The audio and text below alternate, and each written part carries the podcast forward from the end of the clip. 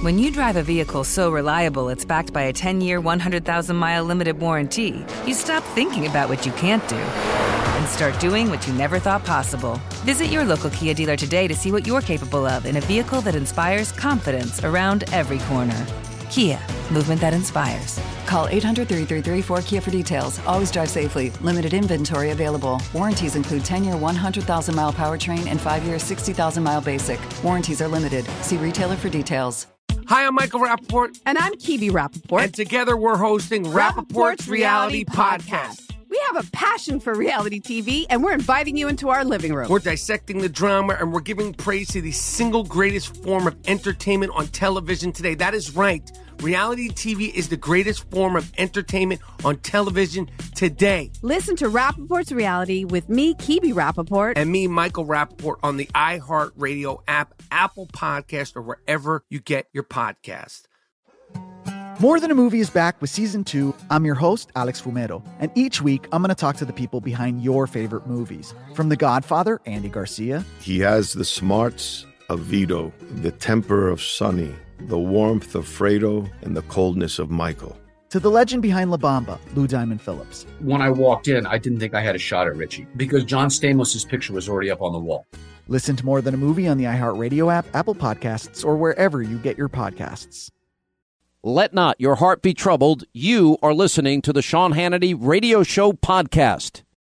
You know, attention to detail is critical when you own your own business, so use LegalZoom.com for the legal details. Now, their network of independent attorneys licensed in 48 states, well, they know local laws and can provide answers to your legal questions. LegalZoom.com is not a law firm, so you won't pay by the hour. Just use Hannity1 when you check out and save even more. LegalZoom.com. All right, glad you're with us. Happy Tuesday, although I'm a little aggravated, frustrated, annoyed for a lot of different reasons. But we got a big show for you today, including former Speaker of the House Newt Gingrich will join us. A debate with Sally Kohn, Monica Crowley, Danielle McLaughlin. Congressman Duncan Hunter of California will be here talking immigration. And, of course, the California primary is going on today, as well as New Jersey and elsewhere. And we've got all of that covered for you. Let me, let me start by conceding a point. Donald Trump was inarticulate. Donald Trump should not have discussed, although there's reasons I think why that he brought up the fact that the judge in the Trump University case happened to be of Mexican descent. It's not relevant. This always was about politics, about associations, about bad decision making of a judge and I, I would have said it much differently, should have been. And uh, Donald Trump has now even acknowledged as much himself that this was more about politics. But I am convinced of one thing, and I think this is just a fact. There are certain establishment figures in Washington that are more concerned about how they look in things without knowing a whole lot of facts or even examining the nuance of certain issues than they are about they concerned about their own political position in the world than they are about anything else. The establishment, I am convinced, wants Donald Trump to lose the election so they can say, "Oh, you people, see, we told you. We were right, you were wrong. You picked the wrong guy." I honestly can't I don't I, I can't make a case right now that any of the other 16 candidates would be more electable than Donald Trump. It might be a more conventional political year. It might be, but I can't say for sure. But the conventional political year means that the Republican nominee has to thread the needle.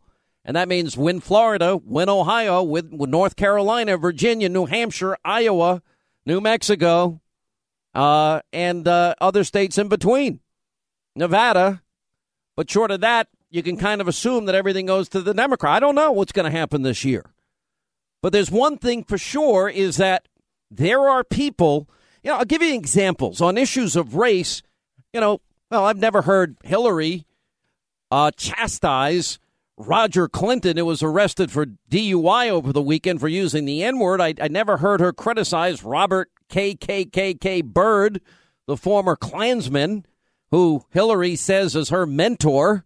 I never heard anybody talk about, except for maybe on talk radio in this program and elsewhere, you know, when Al Gore or or Hillary Clinton get before predominantly black audiences, their entire pitch, tone, cadence, and manner of speaking changes dramatically. I know the race card gets played every year. You know, there is, you know, Donald Trump's mistake here is that he brought up ethnicity when it's a case about politics. And I think a strong case could be made that the judge in the Trump University case deserved to be, should have recused himself based on some long-standing positions and associations. Now, this is the guy that made it a class action suit. This is a guy that allowed the original plaintiff to be replaced in the suit. It happens, but it's not particularly the normal way of things. You know, the judge is a member of the San Diego La Raza Lawyers Association, La Raza meaning the race. Now, that is not a branch of the National Council of La Raza. I'm, I'm trying to be clear here. Um, but the U.S. District Judge, who has criticized Donald, uh, who has been criticized by Trump as a hater, was appointed by Obama. I would argue should have recused himself from the case. And I am a little concerned that the La Raza, San Diego La Raza Lawyers Association, does have a link, according to Jerome Corsi, uh, to the National Council of La Raza. Now, that is a group, if you don't remember, is actually believes that the southwestern portion of the United States, the nation of Aztlan, actually comprising most of the southwestern United States, including California, belongs to Mexico. Well, that's a link that is on the page of the San Diego La Raza Lawyers Association. So you have also, add to this, you've got two law firms appointed by the judge that have connections to Obama, Move On, and the Clintons. The judge in this particular case, I mean, went to a particular law firm that had paid, you know, $450,000 at least in speeches, two speeches for the Clintons.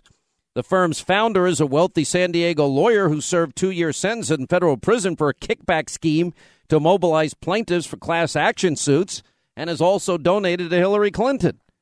So I'm thinking, all right, well, there's some conflicts of interest here which I'm just assuming, you know, again, Democrats always get the benefit of the doubt.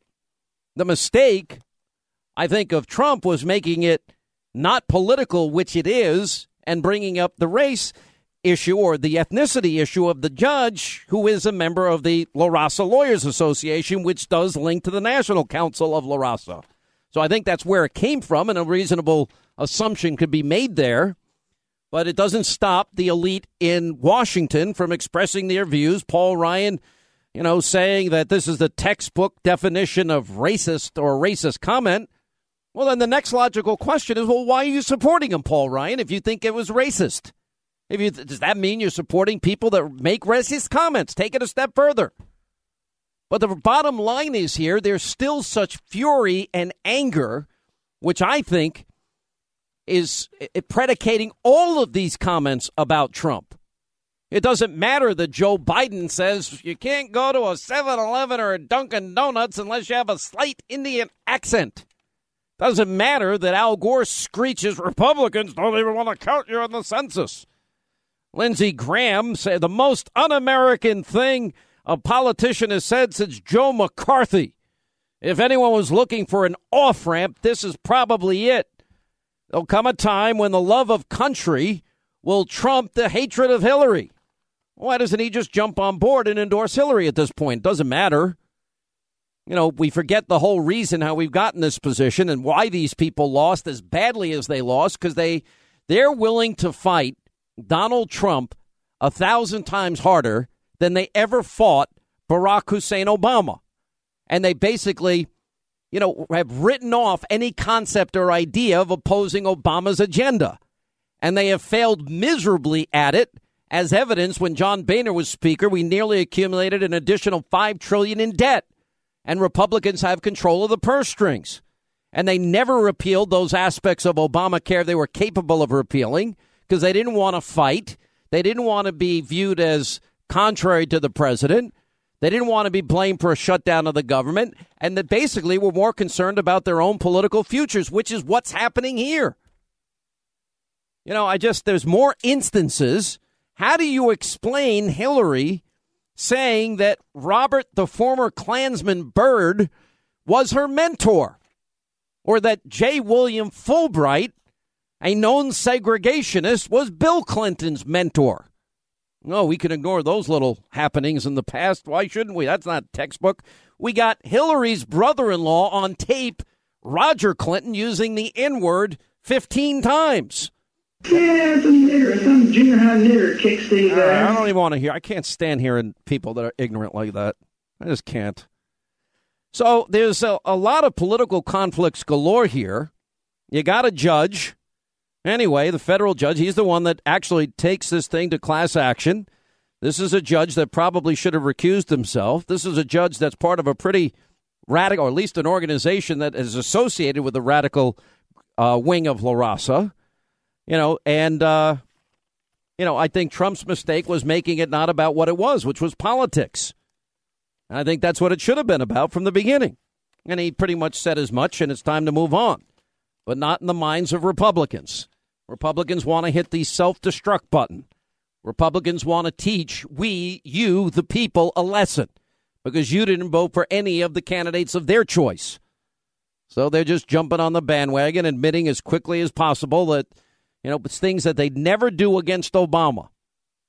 You know, I, did they take any statement? We're a nation of cowards on race. Who said that? It was Eric Holder at the time. Are they out there leading the charge against Hillary Clinton's lying, or covering up, or law breaking? No, they sit quietly by. Occasionally, they'll have show trials that go nowhere. Fast and Furious, six years later. What have we learned? Nothing. What happened? Nothing. Obama obfuscates, delays, executive action, anything he needs to do to just bide time. And then when the case finally comes up again and then they have all the evidence necessary, the excuse is always the same. Oh, that's old news. I don't know. I just I, I, I see more willingness to fight Trump by Republican leaders than I do than their willingness in any of the eight years Obama's been in office now to fight and stop Obama's radical agenda, starting with the campaign in 07 and 08. They were too timid and too weak and too afraid to bring up anything involving Obama's radical past. Well, you know what? What's worse, Trump's comments about this judge, which was obviously inarticulate, I didn't hear Paul Ryan talk about Reverend Wright being racist. I didn't hear Paul Ryan making the case that somebody that hangs out with, gives speeches with, sits on boards with, and starts his political career in the home of a domestic, unrepentant domestic terrorist isn't fit for the job. I didn't hear Lindsey Graham make that case either, and it was his buddy John McCain running at the time. You know, it's like anything that they can do you know, I didn't see this the stuff in his two books, Audacity of Hope, Dreams of My, My Father, White Man's Greed Runs a World in Need, Obama said. Oh, is that worse than Trump's comments? Everybody's got selective moral outrage. Everybody's all offended by words, but it only depends on who utters the words that offends them. Because they'll make all sorts of excuses time and time again if they don't want to pick that particular political fight. But if it's to their political advantage, they want to. They'll, they'll, they'll, boy, they'll be outraged. I've never believed that most people that act as though they're so outraged are. I think all of this is about preserving their own political power. What was Hillary's comment a couple of weeks ago at a Democratic fundraiser? What was that comment that she made? Oh, yeah, CPT time, colored people time. Oh, we forgot all about that. What about CPT time? Imagine if I said that or Donald Trump said that. What would be the reaction then? Would, this would go on for the whole cycle for crying out loud. You know, never mind the merits. You know, look, the, the group La Raza is radical. Now, the lawyers group is separate, but then why do they link to it on their website? And is that an indication that maybe deep down, because they do have the same name and the same link, that there might be some crossover belief system here? Why did the judge allow the original plaintiff, when it was found the original plaintiff had praised Trump University, to be replaced? Why did the judge allow it to be a class action suit? Why did the judge in this particular case, you know, this, why did he appoint law firms associated with Obama, Clinton, and MoveOn.org? A lot of indications about political problems involving this case. Trump's mistake is he should have made that the issue. That was his mistake. No denying it. It was a mistake. But I'm sure it was the foundation, probably, of his thinking, because fundamentally he knows he's being un- treated unfairly by somebody that probably has radical views, or at least views that oppose his. It should have been political and only political, not about ethnicity, not about heritage. It's irrelevant. Guy was born in Indiana. That's, you know, it's more of the political question to me. I'm just so sick and tired. I really, I've had it with these people. I'm telling all of you, Washington, establishment Washington Republicans, I'm telling you they want Trump to lose. They want him to lose, and they'll fight harder against him than they ever fought against Obama. If I'm proven wrong, you come tell me. I'm not going to be proven wrong. Not going to. Why didn't you go after Obama on the things that he's been involved in? Because they were too gutless. They're only cow- they're only courageous when it comes after going after their own, which threatens their entire establishment foundation. And that's what Trump represents to them. He is a threat to their ultimate long-term longevity and power. And you're too stupid to see it because if you were smart enough, you would have voted for one of their candidates. And they want to be able to tell you after November you were stupid. You know, attention to detail is critical when you own your own business. That's why you need to use LegalZoom.com. Now, they take care of all the legal details so you can focus on growing your business. Now, you already know that LegalZoom is a great way to start your business, and they've helped over 1 million people get up and started the right way. But there's more to running your business than getting started. Supplier and customer contracts come with the territory. And if you need to hire help, well, every state has its own employment laws. So don't spend your valuable time researching laws and reading small print. Let the experts at LegalZoom.com handle this. Now, they have a network of independent attorneys licensed in 48 states who know your local laws and regulations. They'll provide the best legal answers for your day to day questions. And the best part is you don't pay by the hour since LegalZoom is not a law firm. Instead, you pay a low monthly fee. You know exactly what you're getting up front. Go to LegalZoom.com today and spend your time growing your business instead of worrying about the legal details. Just use Hannity1 when you check out and save even more. LegalZoom.com. So last night, no celebration, no confetti, no climax, no nothing, no joy, zip. Hillary is announced by the AP that she had reached the 2,383 delegates. Now she has 1,000 one, 812 pledge delegates that were actually won in primaries and caucuses. She has the support of 571 super delegates. I think Bernie's up to like 50. That's all he has. So it's kind of fitting Hillary wins the Democratic nomination in a way that is so corrupt, so bankrupt of any morality that and in a way that is just it's like antiseptic almost. There's nothing to it. No energy, no joy, no party, no enthusiasm, just anger among Sanders supporters who feel like they lost the nomination even before today's six primaries, which is obviously headlined by California. California alone offers 475 pledged delegates. Now, you know, you got to put this in a larger context here. Um, in California, Clinton is now tied with Bernie Sanders.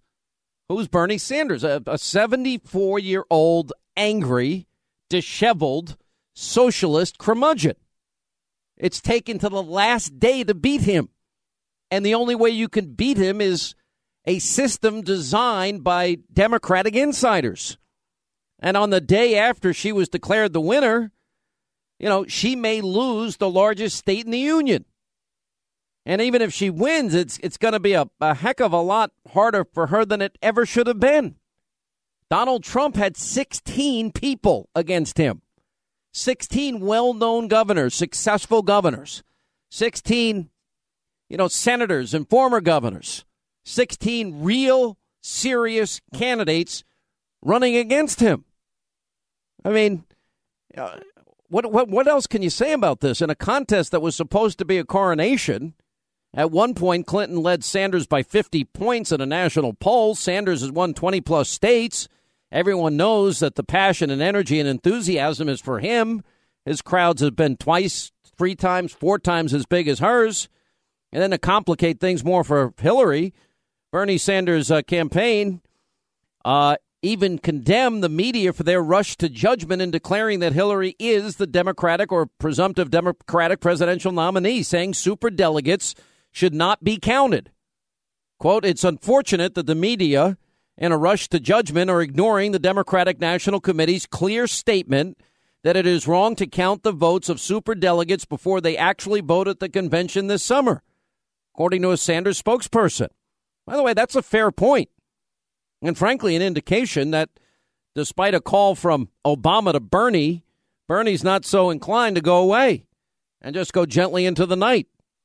And on Sunday, Sanders delivered a pretty defiant rebuttal to the growing calls of Democrats for him to drop out of the race. And he gave a speech to thousands of supporters and he signaled that he plans to fight the Democratic National Convention in Philly as far, you know, and is far from ready to see the nomination of Clinton. And according to media reports, turning his ire towards party officials and power brokers around Clinton, Sanders warned that his supporters and progressives, socialists, may well decide to stay home in November if they feel wronged or ignored. And what all that means is add to this the tight race in California, the anger among Sanders supporters, you know, the threat that they that they might sit out in November, the Democratic Party is far from a unified party. It is it is literally divided, and in some cases, Clinton and Sanders supporters are at each other's throats. And you know, as the cover of the New York Post pointed out today, it was a, in a drawing. Hillary is literally crawling over the finish line. It wasn't supposed to be like this with Bernie Sanders grabbing her leg and pulling her from reaching the finish line. It's hilarious. So the situation, I think, is going to get worse rather than better for her. We still have the so called FBI primary. That has yet to be resolved. It's beyond dispute that Hillary was engaged in wrongdoing with a private email server. Question is whether or not there's a criminal referral by the FBI, and if so, what is the Department of Justice going to do with that? Email scandal is precisely why Sanders supporters are so upset that the AP and other news outlets declared her to be the winner. And if Hillary is indicted between now and the Democratic convention, the super delegates, they're still free agents. They don't have to cast their vote until the convention. They can change their minds if outside events intervene. Beyond that, the story of this former Secret Service agent writing this book, Gary Byrne, Hillary Clinton's Jekyll and Hyde temper, has resulted in these wild outbursts that he witnessed being the guard outside of the Oval Office door. You know, that she's too erratic, too uncontrollable, and even violent for the job of the presidency. Quote, what I saw in the 1990s sickened me, he wrote. The name of the book is Crisis of Character. A White House Secret Service officer dis- discloses his firsthand experience with Hillary Bill and how they operate.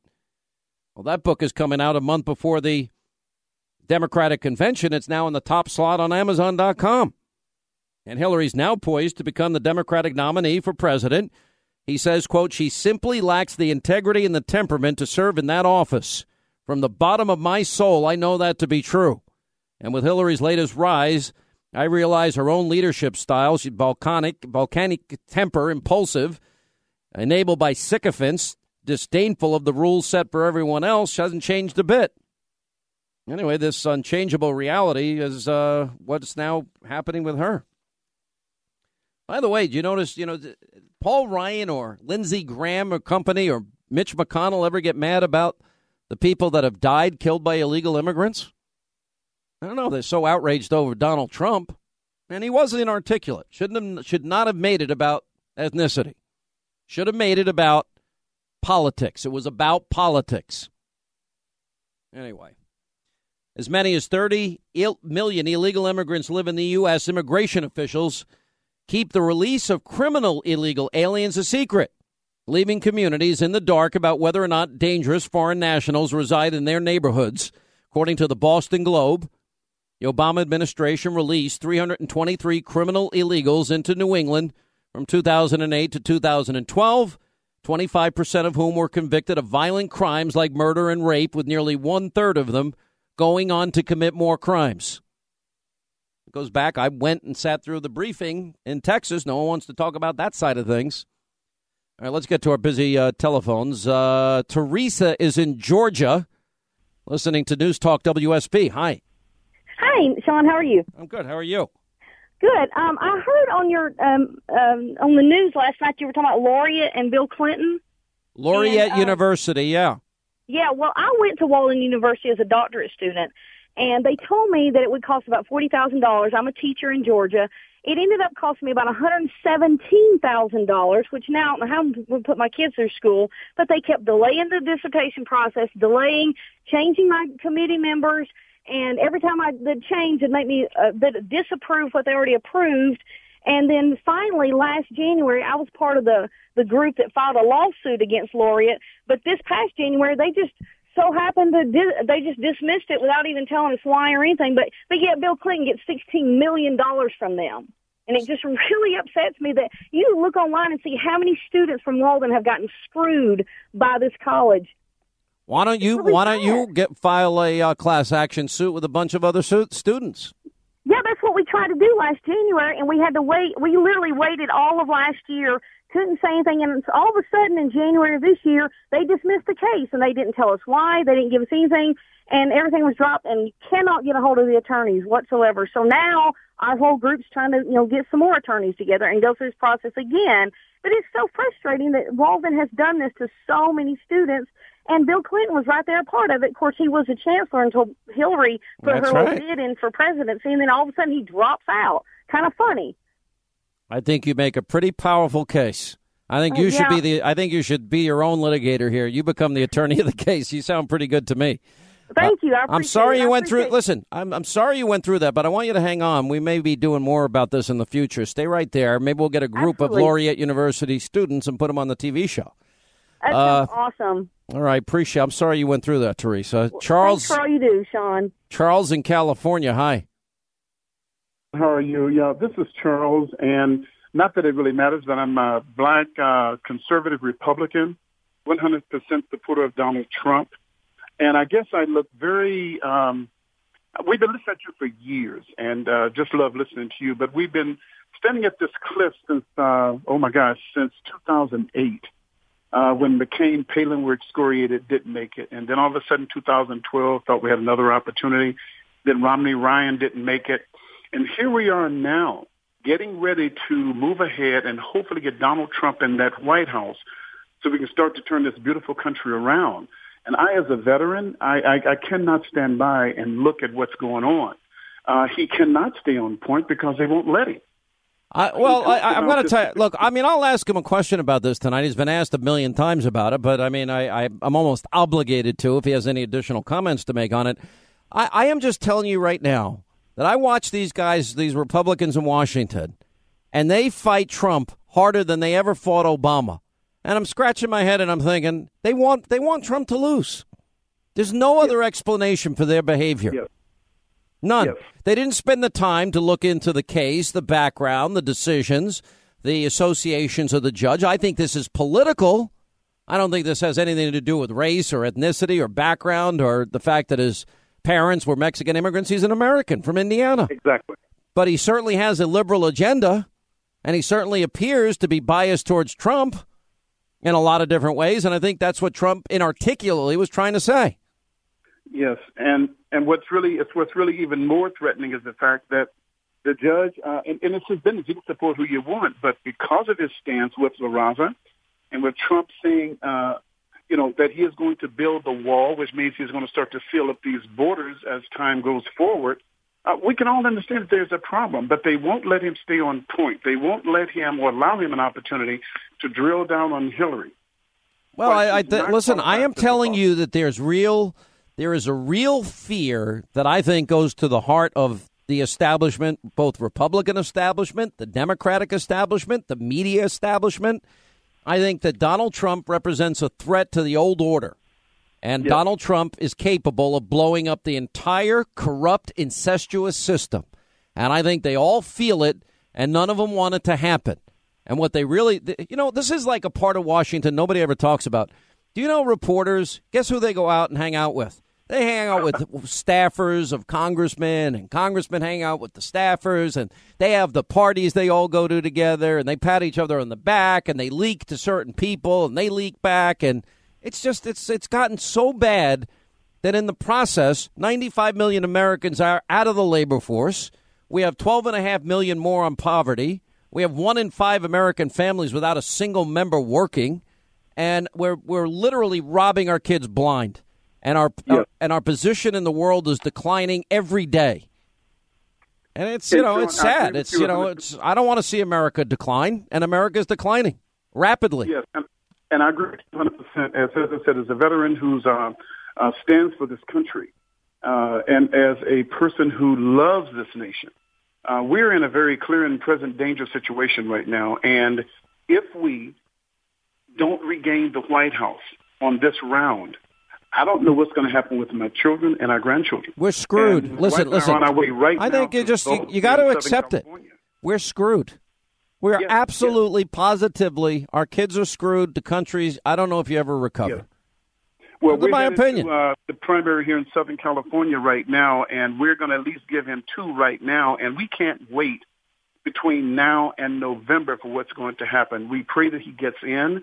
I can't believe that Hillary still has the. No lack of integrity to even run, which is scary. No, no, no. She's she's got all the arrogance to run in the world. I appreciate the call, though.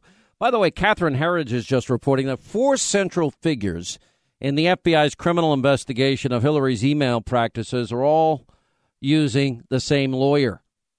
Wow, that's a little bit of a red flag. Former U.S. attorney who now runs a government watchdog group, uh, lawyer Beth Wilkinson, is representing Clinton, Cheryl Mills, Jake Sullivan, and Philippe Reines. They all have the same lawyer. Well, Matthew Whitaker, executive director of the Foundation for Accountability and Civic Trust, told Fox News in reference to the defense, he suggested having a single lawyer would help the four aides align their stories for the FBI interviews. The benefit is to have one lawyer's brain have all the knowledge of all the various pieces and parts so that each of the potential targets or subjects of the investigation get to share information through the same attorney quite frankly, get this story all synced up to understand what other people know of the situation. wow. They ought to not allow that, don't you think?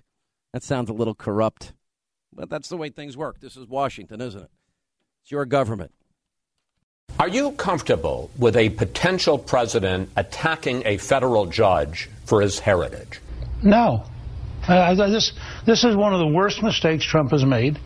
I think it's inexcusable. Uh, he has every right to criticize a judge, and he has every right to say certain decisions aren't right, and his attorneys can file to move the venue from the judge. But first of all, this judge was born in Indiana. He is an American, period. When you come to America, you get to become an American. And Trump, who has grandparents who came to the U.S., should understand this as much as anybody. Second, to characterize, you know, if a liberal were, were to attack Justice Clarence Thomas on the grounds that he's black, we would all go crazy. All every conservative would say it was wrong, and it was racism. And it, Trump has got to, I think, move to a new level. This is no longer the primaries. He's no longer an interesting contender. He is now the potential leader of the United States, and he's got to move his game up to the you, level of being a potential leader. Do you consider what this he did here racism? I think I think that it was a mistake. I think that it, it was, I hope it was sloppiness. Uh, he says on other occasions that he has many Mexican friends, etc. But that's irrelevant. This judge is not Mexican. This judge is an American citizen and deserves to be treated. Now, that means he can attack him as a judge and say he's a liberal and he's against me and he's doing things I don't agree with. And he has lawyers who are supposed to be doing that. If, if it's a good case, they should file to change the venue. All right, that was uh, Newt Gingrich on Fox News Sunday. Glad you're with us. Sean Hannity Show, hour two, 800 941 Sean. You want to be a part of the uh, program, and the former Speaker of the House, Newt Gingrich, is with us now. How are you? I'm doing great. I uh, just uh, I'm at the In and Out Burger near the San Francisco airport. Oh, I I hate I really hate you. You want to know why? why? Because In and Out Burger is my absolute favorite burger. I want a double double in a lettuce wrap, animal style, and you can try it that way, and you'll never go back. Uh, see, there you go. Now, I just want to say I'm looking forward very much to uh, doing your show tonight because uh, it's going to be a big night for Donald Trump. It's going to be uh, a very interesting night on the Democratic side, and we're going to have a lot to talk about. It's a it's a fact. I'm I'm out here actually to give a speech for Bio, but which is the biological uh, companies that try to develop uh, cures for various diseases. Yeah. But you know, I can't imagine a better day to be in California than the day of their primary. Uh, pretty fun day, and uh, just be careful. You saw a lot of the violence in San Jose. I don't think you're that far yep. from there, but let me let me just go to your comments. I don't want to spend a whole lot of time on it because it's getting frustrating, and we've we've spent a lot of time on it. I think the I think where Trump made his mistake in this particular case, if you look at the judge, this judge has pretty radical connections. The judge yeah. is the one that made this a class action suit. The judge is the one that appointed law firms that were connected to Obama, the Clintons, and MoveOn.org. The judge is a member of the La Raza Lawyers Association, which is where I think the whole heritage issue came up. To me, it's a political issue, not a a ethnic or heritage issue, but I think his connection to that La Raza Lawyers group is where that came from. Yeah, let me say first of all, that I don't think it helps Trump to focus on a lawsuit uh, about himself. I mean, Trump's great strength is he's going to change America, uh, and that he wants to draw us to bigger things. And he just had a chance on Friday to spend the whole weekend talking about the fact that this economy last month created one job for every 8,000 Americans. I mean, just a disaster. And so I think there are big things. And Trump's always stronger the bigger he is. Uh, second, as as a citizen in a lawsuit, he has every right to complain about this judge and to really complain about the law the, the law firm. And I've never objected to that. In fact, if you remember, even on Chris Wallace on Sunday, I said, look, he has every right to attack him. It was only when he got into ethnicity that I thought he went way off the reservation, and I think he's pulled back a fair amount from that. Uh, you know, let's talk about the judge as an individual, uh, and let's talk about the judge's decisions and the judge's associations as an individual. That's perfectly fair game.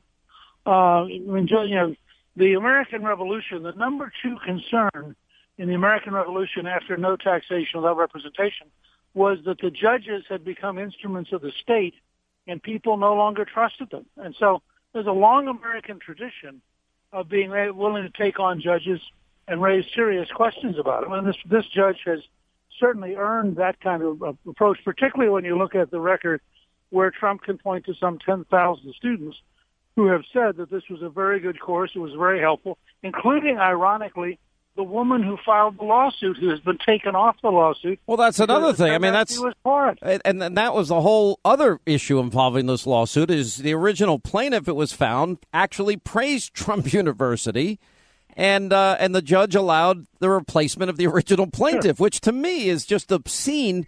But you know, look, for example, if if you link to your website, you know, you you've heard about this National Council of La Raza, which, by the way, the law firm, the San Diego La Raza Lawyers Association, of which this judge is a part of, is it is not a branch of the National Council of La Raza, but the website is linked to the San Diego La Raza Lawyers Association and you may remember that, that the National Council of La Raza is the you know separatist group that believes in the nation of right. Aztlan and the idea that the southwest part of the United States ought to be given back to Mexico. So it's a pretty radical. So I can see where it came in. I just don't think it's smart to bring it in. Yeah, uh, look, and I, I also think the more Trump can shift his game to understand that that when you're going to be an alternative president of the United States, you're one of the two people who is going to be the leader of the free world, the head of the American government, and in many ways the, the leader of the American people. That's a very high standard. And, and, uh, you know, he's up against an opponent who, frankly, I think is extraordinarily vulnerable, but, but he, he should not try to make himself equally vulnerable. So he, I think he's got to really think about how he structures his campaign. How does he make the transition from the primary game, which is one kind of game, uh, to a general election game, which is different. And I drew the analogy the other day that he won the nomination, which is one of the great historic achievements. I mean, I, I would not take anything away from Donald Trump. So he won the nomination against 16 pretty good people, at least a dozen of whom were very, very serious candidates. uh, many of whom we would normally have thought of as a very plausible nominee. Now he won that, but he won that as a golfer. He really won it by himself, on his own. But with his staff implemented his ideas, his genius, his tweets, you know, his coming on your show. Now he's in a different business. Now he's got guys like Paul Ryan and Mitch McConnell and, and Reince Priebus, and now he's got an, so it's more like football. He has an entire team that he's the leader of, but the team has to have plans, and the team has to have plays, and the team has to have some confidence that they're going to operate together. And I don't, I don't think that Donald's uh, made the transition yet to being the team leader as opposed to being sort of the lone golfer. And I think he can make that that transition. I think he, I think he'll be very good at it uh, once he gets it clear in his own head.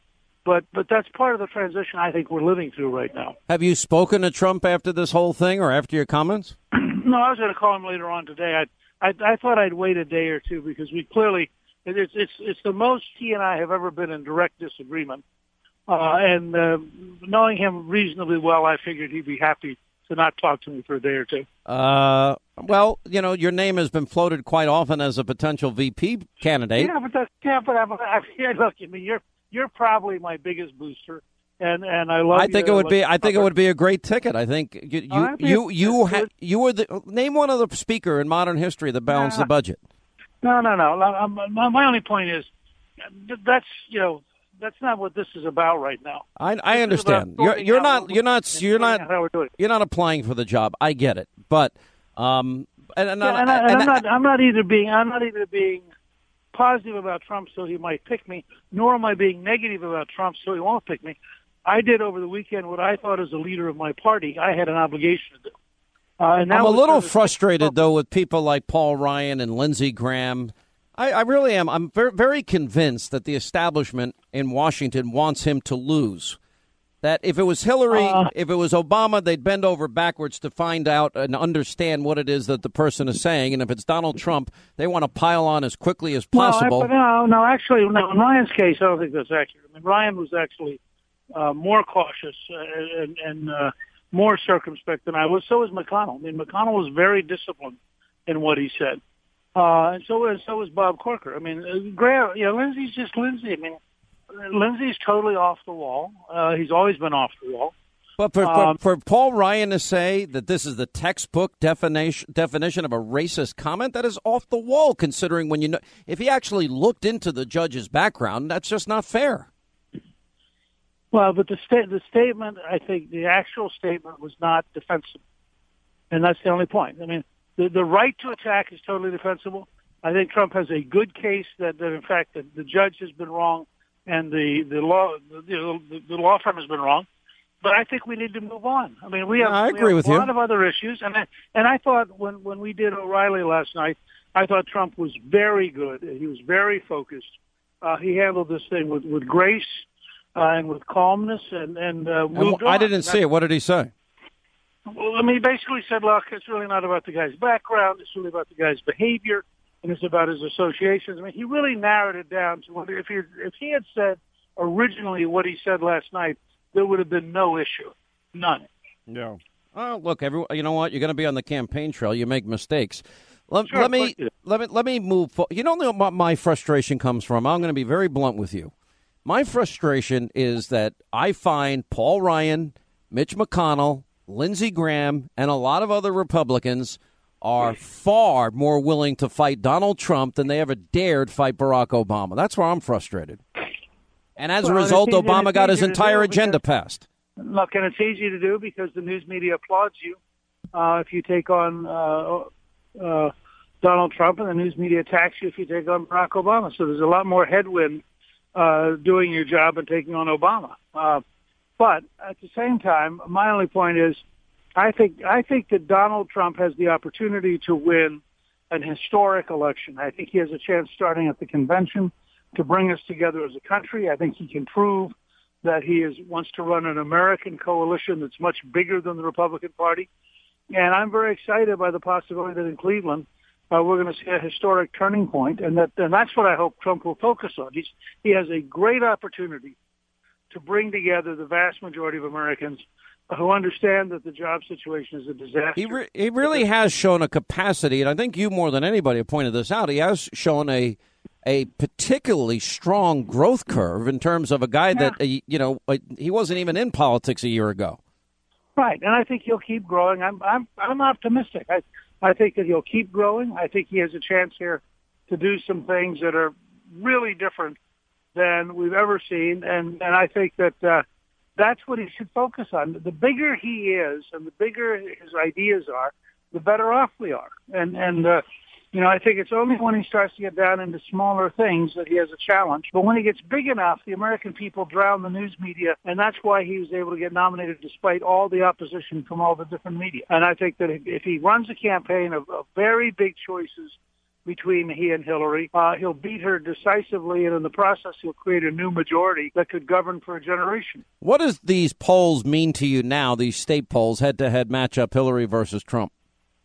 Well, I think Trump's had a, had a bad two weeks in the news media, uh, and I think that, that Hillary's had uh, uh, some positives in the sense that she's gradually grinding down Sanders. So I think she looks a little stronger than she did three or four weeks ago, but I don't think that lasts very long. And I think, uh, as I said, tried to say to people all weekend, the biggest political news last week was not Donald Trump, and it wasn't Hillary Clinton. It was the unemployment numbers on on Friday and the fact that this economy is a disaster uh, between regulations and taxes and, and anti-entrepreneur, anti-small business attitudes, um, the Obama administration has ground the American economy to the lowest point since the Great Depression. And people know it. They feel it in their lives. They feel it in trying to do jobs. 25 million people have dropped out of the middle class.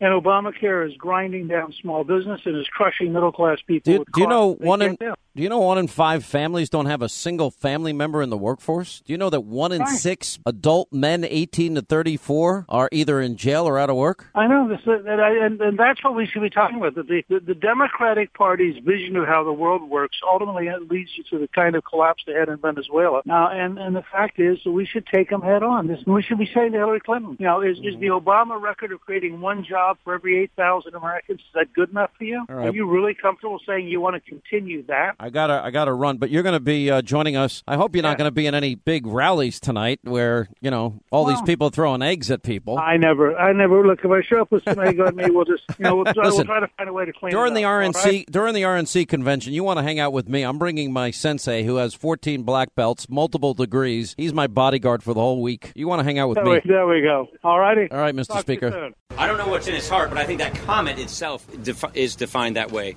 So I'm not going to defend these kinds of comments because they're indefensible. I'm going to defend our ideas. I'm going to defend our majority. And I think our likelihood of getting these ideas into law are far more likely if we are unified as a party. And so I see it as my job as Speaker of the House to help keep our party unified. I think if we go into the fall as a divided party, we are, we are doomed to lose. And that is why I'm going to be focusing on these ideas, these solutions, and not attempt to try and defend the indefensible.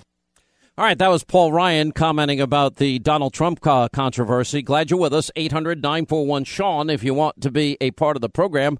Joining us now is uh, Congressman Duncan Hunter of California. We have him on for a lot of different reasons. How are you? Hey, doing great, Sean. Thank you. All right, so you probably know about this particular group which has come into play here, um, and that is the San Diego La Raza Lawyers Association, because that's where you're from. Um, and you know probably the positions of the controversial National Council of La Raza, of which, by the way, is translated into the race. They're separate groups. The Lawyers Association is not a branch of the National Council of La Raza, but report on WorldNet Daily today says they do link to the National Council of La Raza on their website. Does that is that relevant to you? Yeah, that is relevant. I mean, that's you know, take uh, if, if you had a, a judge that was a member a member of a white supremacist group that, that thought that, or or a Native American supremacist group or anything, um, that that's what La Raza is here in San Diego. They believe that California is theirs, um, that the United States took it wrongly, and they're going to get it back one day, and they're going to take it back by force if they have to. That's what La Raza is. So yeah, that that. So that's the belief in in this this notion of the nation of Aztlan. In other words, that the southwestern portion of the United States really belongs to Mexico. Correct. Okay, and so if if you would link to that, as the San Diego La Raza Lawyers Association, as Jerome Corsi points out, if you link to that on your website, what does that say to you? It it, it says that you have an affiliation with them. And now, but that you know, I'm, I'm still kind of I, I don't understand what what Trump needs to do here with this, with all of it. He's got to separate his business stuff from his presidential campaign. Um, I, I don't think you can mix the two, and that's that's what he just did. He, he mixed them uh, forever. Yeah, I think I would agree that that's a mistake. I think you're right on that. In other words, and I don't think he went into enough detail in explaining his comment. For example, you know, if the judge in the case appoints people connected to Clinton and a law firm that paid the Clintons, you know, six hundred thousand dollars in speeches and donations to the Clinton campaign, and have connections to Obama and MoveOn.org, that's problematic, isn't it? Yeah, that that's a much bigger deal, I, I think, and, and that's probably the real deal here, not not somebody's heritage. But you know, but but you can look at this multiple ways, Sean. One of the ways, you know, what I like to do is take these arguments out to their to their logical extreme. So let's say that Chris Kyle, the American sniper, is still alive, and he was on he was on trial for something, and his judge was a Muslim uh, American of Iraqi descent. And here here you have Chris Kyle, who's who's killed a whole bunch of bad guys in Iraq. Would would would that be a fair trial for Chris Kyle? If if you had that judge there, probably not and Chris Kyle could probably say, "Hey, this guy's not going to like." Me. But the left has made this case for a long time that, for example, somebody should have a jury of their peers, and if they happen to be a black American or Hispanic American, that they shouldn't have an all-white jury. Correct? Isn't that a right. similar well, argument? At, yeah, you can look at the OJ trial too. Was that fair? right.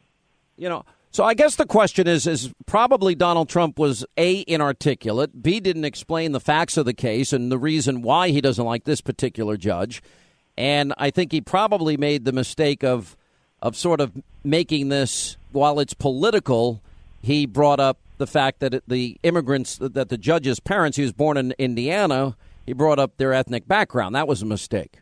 Yep. No, there was a mistake, Sean. And I don't have, you know, kind of like Paul Ryan said, I don't have uh, I'm I'm making no excuses for Donald Trump here. Just because I endorse him and support him doesn't mean that I support and endorse everything he says, and this is one of those things. Yeah, but why did Paul Ryan say this is the textbook definition of, of being a racist? Why did uh, Lindsey Graham say it's un-American? Uh, it seems there's there's almost a group of people in Washington, establishment types, that just want him to lose and want want to help Hillary any way they can. No, and I'll tell you what too, Sean. This is not going to be the first time, or the, the excuse me, this won't be the last time. It's obviously not the first time, but it's not going to be the last time that he says something like this either. So either you you support the Republican nominee against the horrible Hillary Clinton, um, or, or or you don't. I, I don't know what what game my my colleagues are playing when they try to slam Donald Trump any chance they they get, as opposed to just saying, look, that's not my that's not my position. Um, he's he's he said some things we don't agree with, but we're still behind him. Um, I don't know what their game is. Well, Lindsey Graham sure actually is now a few years for president. Lindsey Graham is now openly urging Republicans to abandon Trump and saying that uh, people will recognize that the time will soon come when quote the love of country will trump the hatred of Hillary. So if you love America, according to Lindsey Graham, you need to get over your hatred of Hillary because we'd be better off with her in the White House. Well, that's how I interpret it. What do you? Ta- how do you take it? Yeah, I, I take it that way too. Uh, you know, but I I think you can separate what Trump says to how he will act as president and what he will enact as president. I, I trust him to be the next president of the U- United States.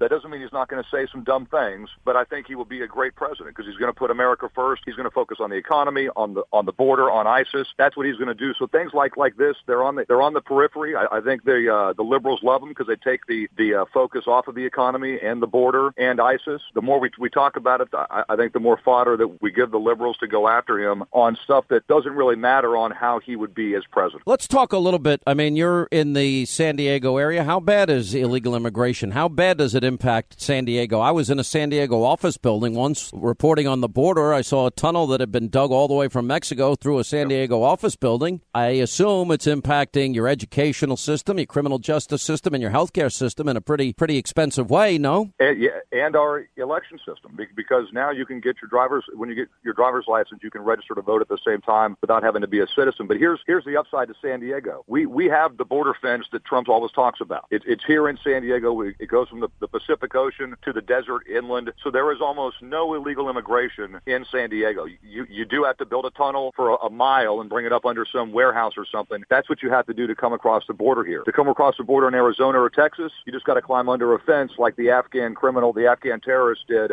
late last last year. So in San Diego, we don't have a lot of illegal immigration. We have the impacts of illegal immigration on the economy, like you said, the healthcare system, school system, but not the criminal illegal immigration where you have people coming across that are able to just come across immediately because we have the actual we saw that's that's here. We saw the violence that took place in San Diego. We saw the violence in San Jose. We see the violence at a lot of these Trump rallies. I mean, you see gangs of, of people, mobs now surrounding innocent women and throwing eggs in their faces and chasing men down the block and punching people in the face, cold cocking them. And it happens again and again. And in the case of San Jose, I know the mayor, well, he blamed Donald Trump, but they seem to be a group of, of radicals that are pretty well organized now and they want to intimidate Trump supporters and, and they want to start violence with them, and nobody seems to really be talking about it. No, it's it's it's pretty crazy actually, Sean. I mean, these these are criminals, these are thugs. That's un-American. With what these folks are doing at these rallies, that's un-American. When you when you try to kill uh, freedom of speech and the freedom to assemble, especially during a political season. You know, you don't see a bunch of Republicans or conservatives beating people up at Bernie Sanders rallies. These these these guys are just thugs, like like Trump said. And what I say is, uh, he, I, I would welcome them to the one we had the the rally we had here in San Diego because I, I had about a few hundred veterans, including Navy SEALs, Special Forces guys, and U.S. Marines with me.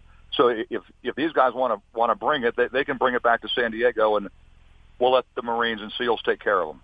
Well, I, I, that wouldn't be a bad idea, but I mean, especially people. Look, I felt so bad for a couple of women. One woman got punched, Another woman had an egg. Literally, she was surrounded by a mob, people waving Mexican flags, throwing an egg right in her face. I don't know if you saw that video, but yeah, I mean, yeah. it's gotten pretty violent out there. Where are the police, by the way, in all of these things? They're told to stand down. No, not not in San Diego. They were great, but in San Jose, I think that they were. I, I think the Dem- I mean, unfortunately, this is political, right? So you have a Democrat mayor. They they want to see the worst the worst outcome possible at these events so they can blame Donald Trump. I mean, that's that's their political job, and they're they're putting politics above the safety of the people. And I, and I'll tell you, to have to have people stand by and watch women be disparaged and beaten down like that, you, you would you would think that from the the woman's candidate Hillary Clinton, you, you would have had massive outcry from her and other liberals ac- across the country. But they don't care if it's a Republican woman getting beat up or being egged. I, I guess they only care if it's a Democrat woman. That's that's pathetic.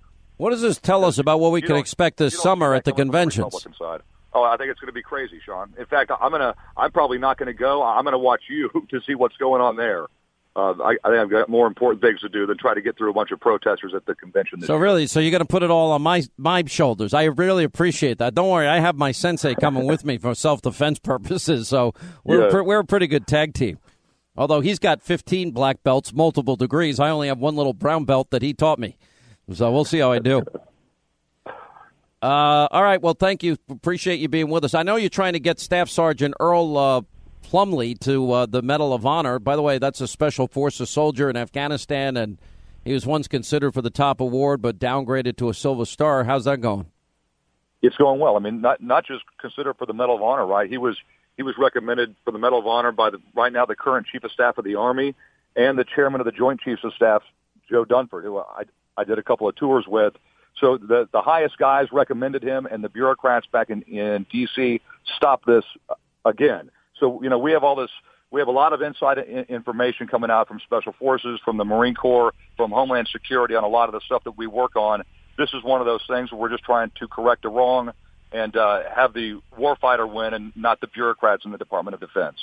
Yeah. All right. We appreciate it. Congressman Duncan Hunter, 800 941 Sean, toll free telephone number. You want to be a part of the program.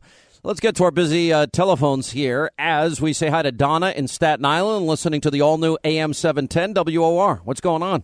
Hi there, Sean. How are you? I'm good. How are you? Good. I just wanted to comment on the whole thing with Sotomayor when she had said that, you know, she would be influenced as a Hispanic female. I think, I know that judges are supposed to be impartial, but I think it's human nature that on some level you're going to relate and it's going to have a a bearing on your decision and the way you think and the way you rule on things. I mean, well, that that has robots. been the premise of the left for a long time. I mean, that's why you've got to have juries that are representative of the people that they are, in fact, you know, uh, the community. In other words, if you're black in a black community and you have an all-white jury, I think people have a very strong case to be made that that's not a fair jury. I, I agree with that. You know, Judge Sotomayor saying as a wise Latina, her background, her experience, you know, I'll play it again if you want. She's very clear in saying that would impact how she does her job. Here's what she said. I gave a variant of my speech to a variety of different groups, most often to groups of women lawyers or to groups, most particularly, of young Latino lawyers and students. As my speech made clear in one of the quotes that you reference, I was trying to inspire them to believe that their life experiences would enrich the legal system because different life experiences and backgrounds always do. I don't think that there is a quarrel with that in our society. Isn't that what she's saying there? Exactly what we're talking about? Right. So then Trump's not wrong to say that he feels that guy would be prejudiced towards him and that that guy, that judge should recuse himself. He's not wrong. He's not making a misstatement. I think what Trump, I think if Trump made a mistake here, and I think he did, I think it was not making it political when it seems political. It's not about heritage. It's about this guy having a political agenda that I think can be proven. And I think in that case, you remember, this is the judge that, that allowed this, granted class action certification in this case. You know, this is the guy that appointed, you know, uh, the law firms connected to Obama and Hillary and MoveOn.org. He didn't appoint, you know, in that sense, the judge seems to be biased towards him in a political way. You know, put aside all heritage issues, all that that's meaningless here. This judge is political. This seems to be a political, and I think probably that was what Trump was trying to say and did it very inarticulately. And in that sense, he's paid a price for it and continues to. But you know, it's uh, there. There is something really wrong when the association of the judge actually links to the National Association of La Raza, which believes in this whole idea of Aztlan and and that the Southwest United States belongs to Mexico. And you could say, well, it's not actually their website, but they link to that radicalism. The name is the same as the radical group. You've got to believe that there's got to be some sympathies there. It's not a it's it's not a leap in faith to get there. I gave a variant of my speech to a variety of different groups, most often to groups of women lawyers or to groups, most particularly, of young Latino lawyers and students. As my speech made clear in one of the quotes that you reference, I was trying to inspire them to believe that their life experiences would enrich the legal system because different life experiences and backgrounds always do. I don't think that there is a quarrel with that in our society. All right, that was uh, Justice Sotomayor. And she also made the comments about a wise Latina. Here's the question when you have guys like Paul Ryan saying this is the textbook definition of racist, or Lindsey Graham suggesting Trump's comments are un American, or the comments by Mitch McConnell or anybody else, and you ignore the obvious political conflicts of interest in which is going on in the Trump University case, when you have a district judge who has been criticized by Donald Trump, uh, yet is a member of the La Raza Lawyers Association. And, and by the way, the judge appointed a law firm that had paid the Clintons $675,000 for speeches as well as political donations. And uh, also, when you have the La Raza Lawyers Association of California at the bottom of their website, that they have a link to the National Council of La Raza, a fairly radical group.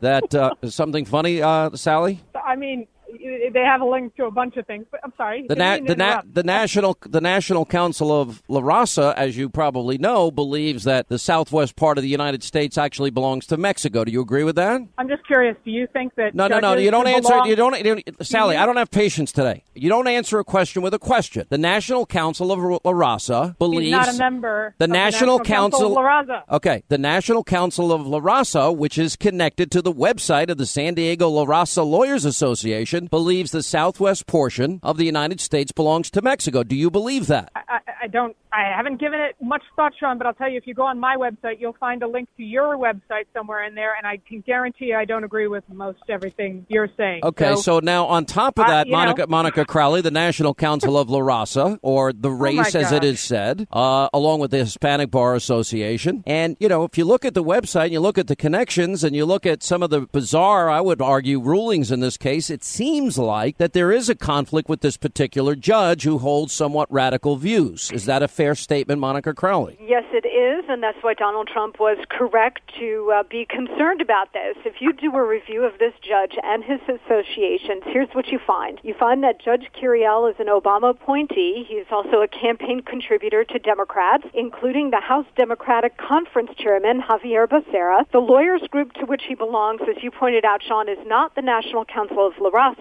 but it is a Latino activist group for lawyers that has ties to La Raza. Judge Curiel also did another thing. He appointed two law firms to handle the cases involving the uh, Trump University lawsuit. Those law firms have senior partners who have repeatedly donated to Democrats, including Obama, Mrs. Clinton, and MoveOn.org. So, of course, Donald Trump has grounds to be worried. I don't blame him for raising it. The question is, was it the, the best and most proper way for him to raise it, doing it the way he did by bringing more public attention to the lawsuit and focusing the attention on him when he should be focused more on the United States and what he's going to do to I would tend to agree with? That, and I would also argue that it was probably inarticulate. But I think there is obvious conflicts of interest here, in which the judge, I think, in any other case, would probably move towards recusal, considering the associations or making the appointments of law firms that are associated so so dominantly with with opposition uh, of to Donald Trump.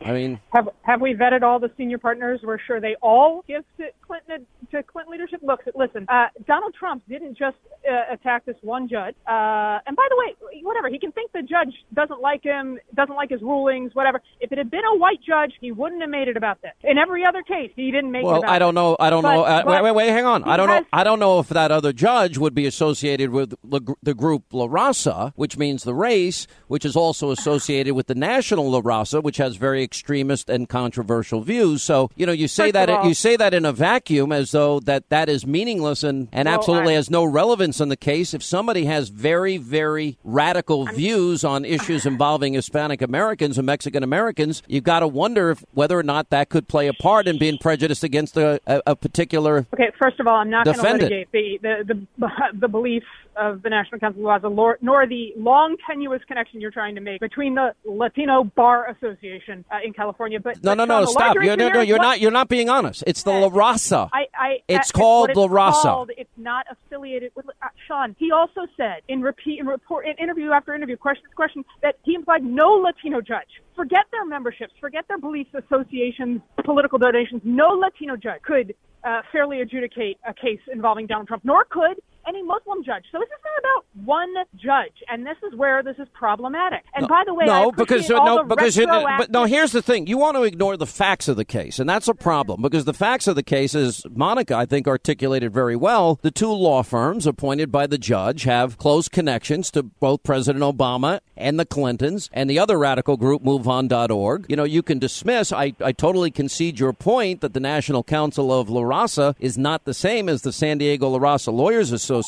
Uh, but when you actually look at the San Diego Lawyers Association and you find out on their website, there's a link to the National Council of La Raza. So that does raise questions about whether or not they have some type of association with this radical group. Sean, I'd like to jump in if I can, because I've actually clerked for a federal judge for close to a year. This is Danielle. And I think we need to remind ourselves that judges are people. Judges are people. They have life experience. They have associations.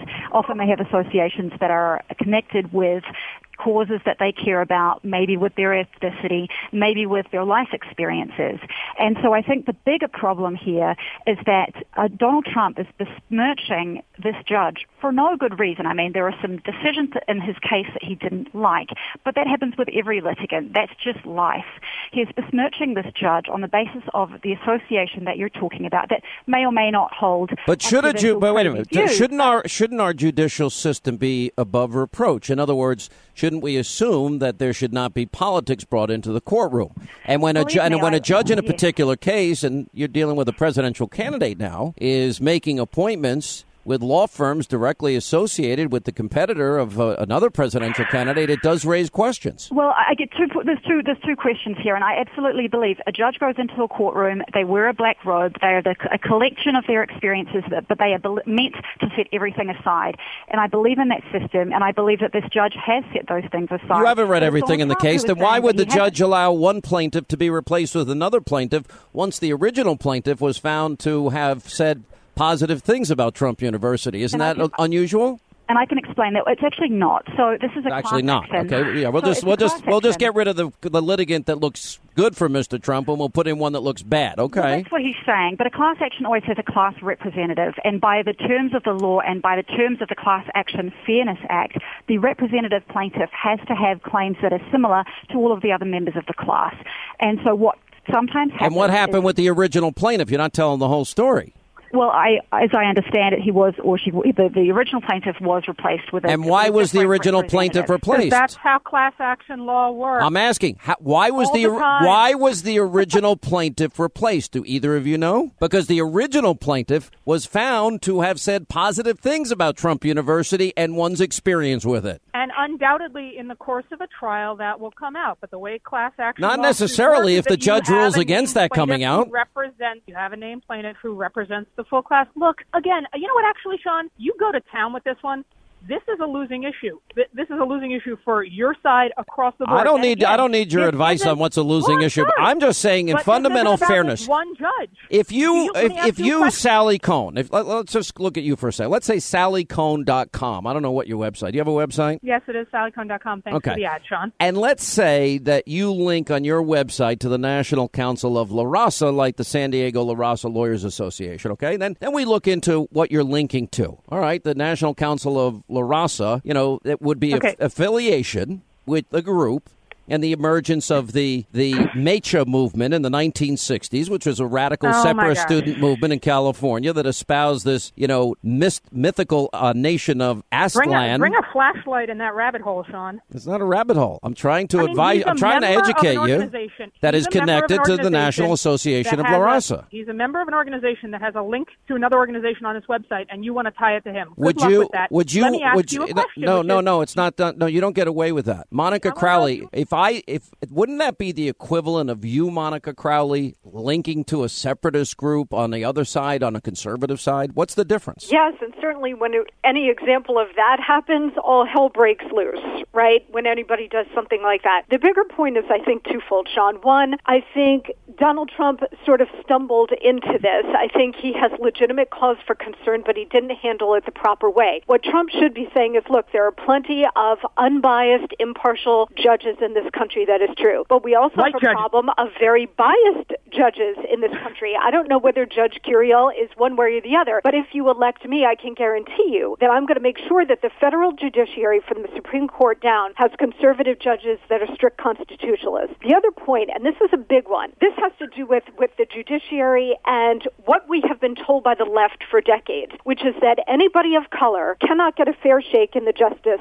system. Justice Sotomayor, the Supreme Court Justice, the wise Latina, said, and I quote, ethnicity will make a difference in our judging. The Supreme Court just recently overturned the death sentence of a black defendant because his case was heard by an all-white jury in Georgia, so they vacated that death sentence. The assumption is that an all-white jury cannot be fair. This is what the left has been telling us for a long Well, time. actually, Monica, well the white law is that you cannot What make a jury what is on the basis of Hold on, race. let me finish. I let you It's finish. the law. What is involved here is the reverse. Did Donald Trump handle it in the most graceful or effective way? Of course not. He did not. That's why we're having this debate. But the bigger point is that he was raising a point to the reverse, and I suppose that's not allowed to raise those questions, right?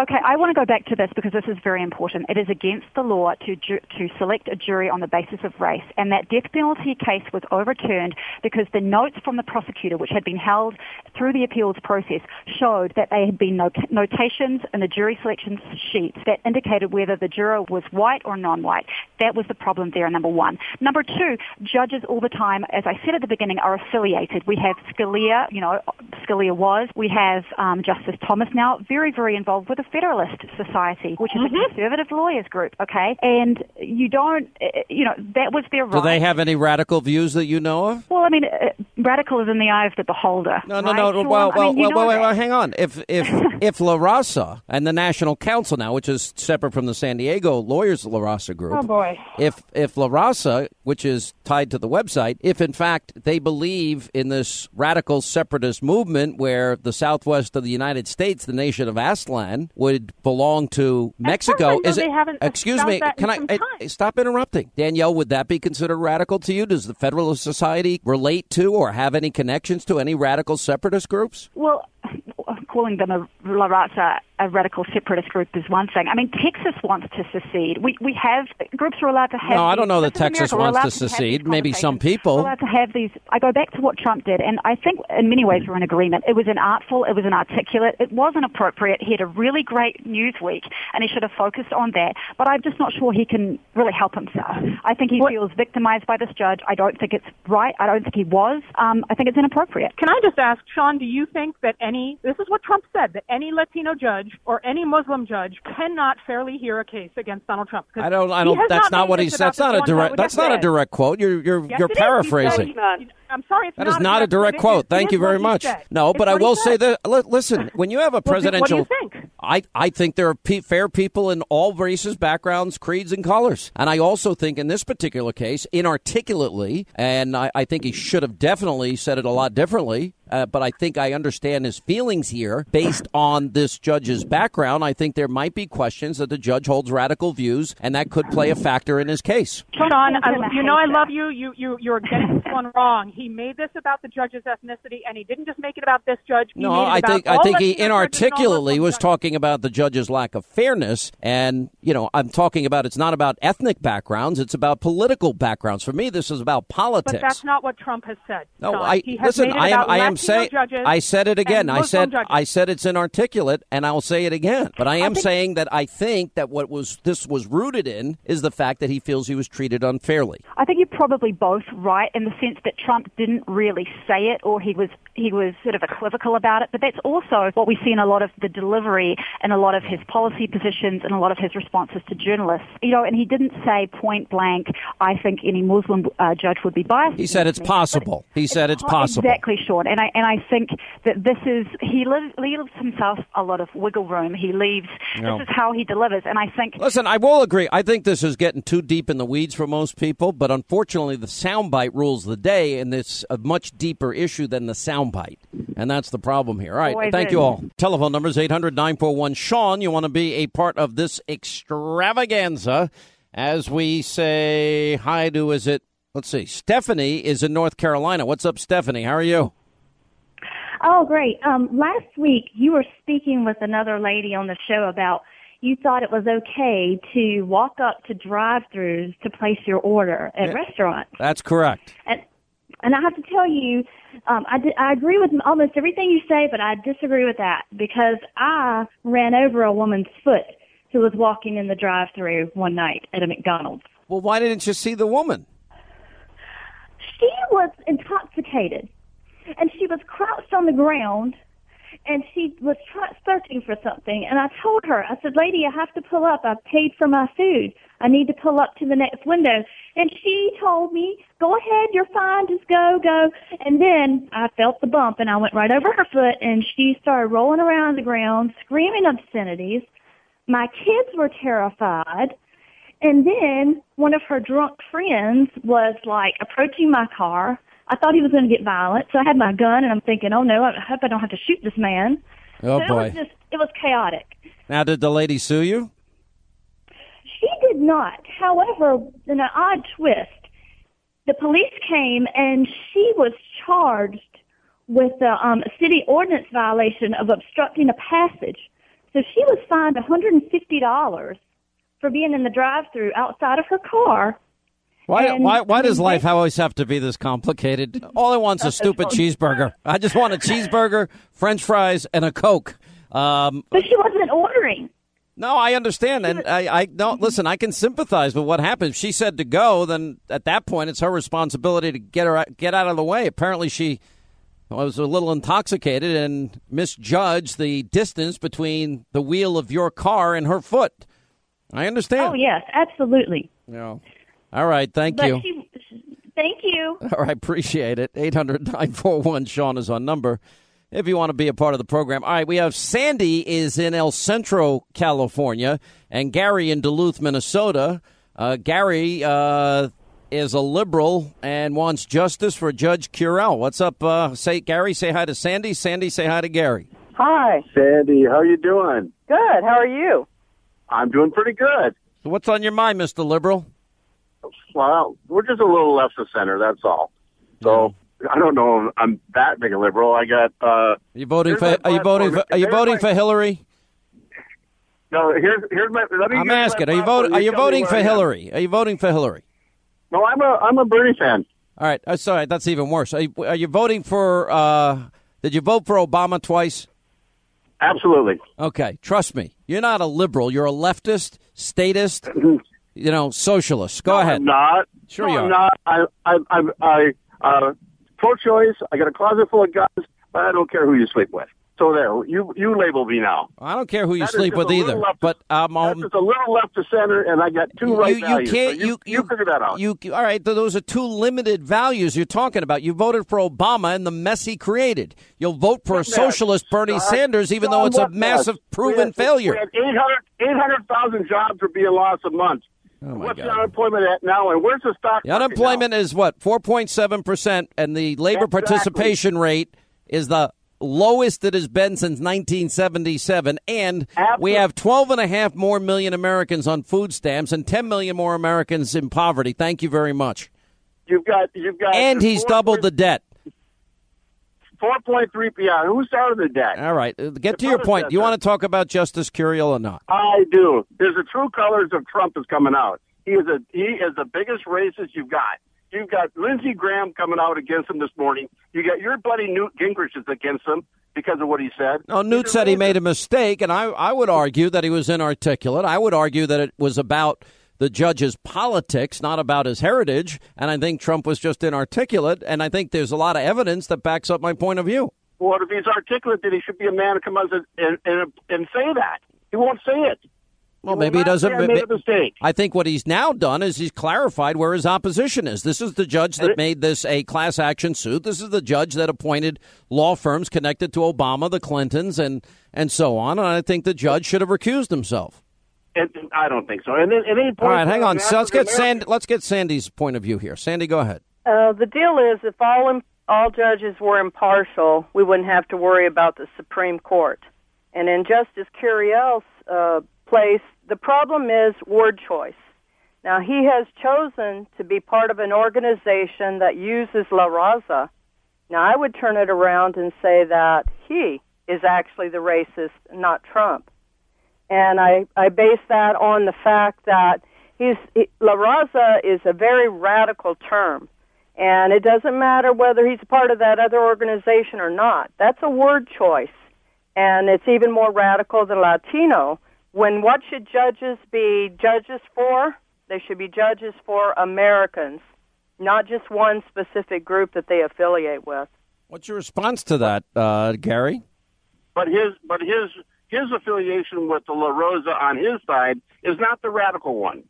Well, the website. Wait, hang on. name. Well, I actually have more information than you do. Let me help educate you, okay? Because the group that he, you are right, very technically speaking, that the group, the National Council of La Raza and the San Diego La Raza Lawyers Association, are not affiliated, except that the San Diego La Raza Lawyers Association links to the National Council of La Raza.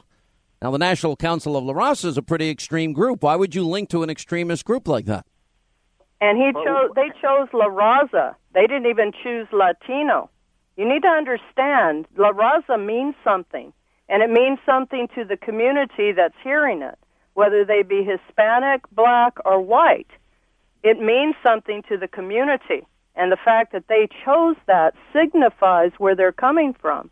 And to also hear that he's part of a group that's providing water for illegal immigrants and to hear from another group that he supported boycotting Trump, I'm telling you, there's a problem there, and it, you can't separate ethnicity from um, from politics in this case. I think, oh, you know what? I wouldn't have made it about ethnicity, though. I wouldn't have made it about heritage in this case. I would have made it about what it is politics. And I think this is obviously somebody who's got a very political agenda that's sitting on the bench. And I think he made a lot of wrong decisions in this case. And I think Trump probably frustrated. But on the other hand, he's a political candidate, and he should separate both his business and his political dealings, in my opinion. Can, can he rotate on that? Can he turn? Yeah, of course he can. I mean, I think so. I mean, I think the case has pretty much been made that this judge clearly has uh, an agenda, and I think this judge has made a number of bad rulings in this case as we've gone over. But you know, we'll see what happens. Anyway, And- thank you both. Don't put Uh, Sandy and Gary, thank you both for being with us. All right, let's go to Justin, just in time. Silver Springs, Maryland. And that's what Justin does. He meets girls at the bar and he said, What's your name? You're just in time to meet Justin. Uh, What's up, Justin? how are you doing, sir? It's so good to hear your voice again and to be back with you. Thank Let you. Me tell you, What are you going to tell me? I am, I am really interested in the fact that Donald Trump is is doubling down on his statements. I, I, I respect a man who is doing that, even though sadly, as you know, Paul Ryan and uh, several others in the upper establishment are, are are basically frustrated with him because of his clearly inexperience, and he's just simply getting in trouble. He's becoming exactly what what Hillary Clinton has said. He's a loose cannon. You can, you don't know what he's going to say. And if if you tell me why haven't the Republican Party come up with a better representative? Hillary Clinton on the Democratic side is horrible. But what's up with Trump? You know, I'm not. I think that the issues involving Donald Trump, and I kind of take it for what it is. I mean, I think you're looking at somebody that is not a seasoned politician, that is an outsider, that doesn't use notes, that doesn't use talking points, that speaks extemporaneously. He probably should have thought it out a little more, and I would imagine going forward, he probably will. Uh, I think he's shown an amazing learning curve in a very short period of time. I don't think this is going to be a big issue come uh, November. I think people are going to be looking at who's going to create jobs and who's going to secure the border and who's going to eliminate Obamacare and who's going to fix education and you know, and I think that when you compare the issues, I think that's what matters most. Not an inarticulate moment because Hillary's had plenty of them, and Hillary and Bill have their own issues they've got to deal with. She's a pathological liar, congenital liar. Um, she may even ultimately end up being indicted. I think that her policies of, are nothing short of a continuation of the policies of Barack Obama. And I just think at the end of the day, that's what the uh, election is going to be about, in spite of all the hype and hyperventilating that's going on in the interpretation of a liberal media. I just took it a step further. I'm trying to understand why is it that Trump feels so frustrated, and I think there's a legitimate case to be made on that side. I think it's political. I think it's not ethnic. That's my take. Anyway, appreciate it. 800 941 Sean. You want to be a uh, part of the program. Sherry is in New Jersey. Sherry, hi. How are you? Glad you called. Hey, Sean, how are you? I'm good. What's happening? Listen, I know you said you had an arsenal of info on Hillary, Mm-hmm. and I just hope you use whatever you can dig up on her. I love how you dig up so much stuff on her. Just keep, use it Yeah. and give it to Trump. I'm sure Trump has a bunch of stuff himself. I'm, if you notice, every day I'm releasing stuff. You got to pay attention. are. I'm not. I'm not awesome. listing them by numbers, but as issues come up, I go into my arsenal and my thousand plus pages of op research, and I pull out the appropriate documents and I make them relevant to what we're talking about that day. Okay. You are awesome. And then even the montages that you have of her in the past and her in the present, those are awesome. So you need to hammer away at those as well. All right, Sherry. I promise I will. I've got eh, between Sure, now and November. I'm not going to rest. I promise. You and Trump, you got to do it for us. Well, listen, Hillary's just going to be another term of Obama. More people in poverty, more people on food stamps, more American decline, and maybe to the point where it's irreversible. I don't know. Lourdes is in Miami, News Radio 600 WIOD. What's up, Lourdes? How are you? Hi, Sean. How are you? What's up, darling? How are you? Good to hear your voice. Been a while. too. I know. You doing okay? You miss me? Yeah. Of course, we, of course we miss you. You make it sound like we've been to dinner together for crying out loud, and I just know you as a caller. I, I know, but you're my brother from another mother. Remember? That's true. Thank you. Anyways, listen. I'm going to put another spin. Okay. Let's say you don't even defend Trump. I'm not even going to defend Trump. I'm going to defend freedom of speech. Is what I'm going to defend. Okay? How can us, somebody like me who fled communism, come to this country and allow people to to not let me express who I want to vote for, who I want to go see, uh, my freedom of speech. How about that? How about these people rioting? What are we, Neanderthals? I mean, whatever happened to freedom of speech in this country? I just think that the whole issue of where people's priorities are and the analysis of some people um, are so off base. And, and here's this other thing people, you know, they're always feigning outrage. They're feigning, you know. Well, what about Joe Biden? You can't go to a 7 Eleven or a Dunkin' Donuts unless you have a slight Indian accent. Or any of the other instances, or Hillary Clinton pandering before predominantly black audiences and changing her tone and her cadence and her pitch. I mean, it, you know, it's everybody everybody is outraged only as far as it meets their political agenda. If it's yeah, their, it's nauseating. It's nauseating. well, they're not, out, but, they're, but they're not, out- they're not really outraged. It's it's selective moral outrage. It's phony. I hate it. I hate it. And then how about, see, I'm not outraged. And to me, la raza is a very, very racist term, period. Well, it means the literally means the race. And while I accept And what race?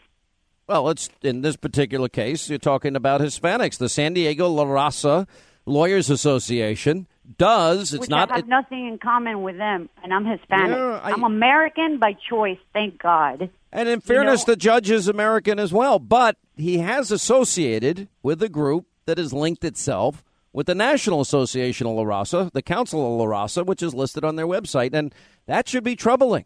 And I think the decisions of the judge are more troubling. Anyway, but I appreciate. it. I got Raza to. It's disgusting. It's a really, really bad organization which hates America. Mm-hmm. I don't care what they say. They hate everything we stand for. Appreciate the so call. why why are you here? Lourdes, thank you in Miami. Okay, 800 Sean. 941 Sean, toll free telephone number. You want to be a part of the program. When you drive a vehicle so reliable it's backed by a 10 year, 100,000 mile limited warranty, you stop thinking about what you can't do and start doing what you never thought possible. Visit your local Kia dealer today to see what you're capable of in a vehicle that inspires confidence around every corner. Kia, movement that inspires. Call 800 333 4KIA for details. Always drive safely. Limited inventory available. Warranties include 10 year 100,000 mile powertrain and 5 year 60,000 mile basic. Warranties are limited. See retailer for details. More Than a Movie is back with season two. I'm your host, Alex Fumero, and each week I'm going to talk to the people behind your favorite movies. From The Godfather, Andy Garcia, He has the smarts of Vito, the temper of Sonny, the warmth of Fredo, and the coldness of Michael. to the legend behind La Bamba, Lou Diamond Phillips. When I walked in, I didn't think I had a shot at Richie because John Stamos' picture was already up on the wall. Listen to More Than a Movie on the iHeartRadio app, Apple Podcasts, or wherever you get your podcasts. Hi, I'm Michael Rapaport. And I'm Kibi Rapaport. And together we're hosting Rapaport's Reality Podcast. We have a passion for reality TV, and we're inviting you into our living room. We're dissecting the drama and we're giving praise to the single greatest form of entertainment on television today. That is right. Reality TV is the greatest form of entertainment on television today. Listen to Rapaport's Reality with me, Kibi Rapaport. And me, Michael Rapaport, on the iHeartRadio app, Apple Podcast, or wherever you get your podcast.